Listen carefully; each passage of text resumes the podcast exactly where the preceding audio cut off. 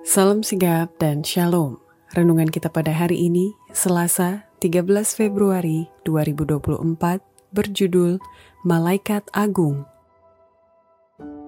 Ayat intinya terdapat di dalam Lukas 22 ayat 43.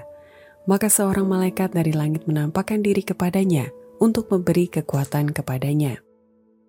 Pena Inspirasi menuliskan judul renungan kita pagi ini, Malaikat Agung, yang tidak lain dan tidak bukan adalah Yesus, nama di atas segala nama, agar supaya kita bisa mengalami pengalaman pribadi dan dapat memaknai dan merasakan sentuhan kasihnya, dan lebih memperkaya perjalanan hidup ini sampai kita kelak bisa bertemu dengan dia muka dengan muka di surga, sebagai berikut. Pertama, Yesus memposisikan dirinya sebagai malaikat agung, oleh sebab pekerjaan malaikat adalah bekerja tanpa mengenal lelah untuk menyelamatkan jiwa-jiwa untuk siapa Kristus telah mati.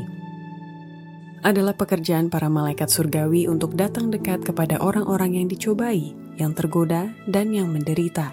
Mereka bekerja tanpa mengenal lelah untuk menyelamatkan jiwa-jiwa untuk siapa Kristus telah mati.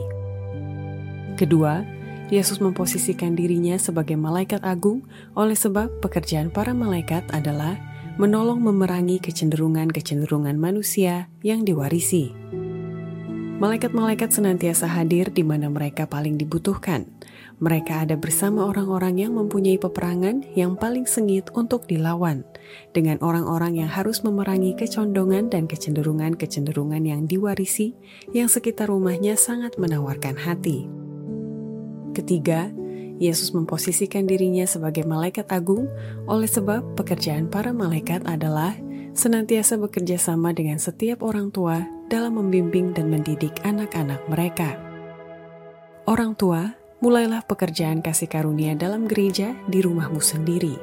Berperilakulah sedemikian rupa sehingga anak-anakmu akan melihat bahwa engkau bekerja sama dengan malaikat-malaikat surgawi pastikan bahwa engkau bertobat setiap hari. Latihlah dirimu sendiri dan anak-anakmu kepada kehidupan yang kekal dalam kerajaan Allah.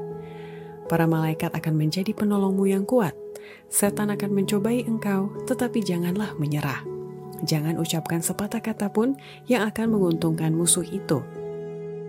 Keempat, Yesus memposisikan dirinya sebagai malaikat agung oleh sebab pekerjaan para malaikat adalah memelihara umat Tuhan sementara mereka berjalan dalam jalan tugas. Kita harus tetap dekat pada firman Allah.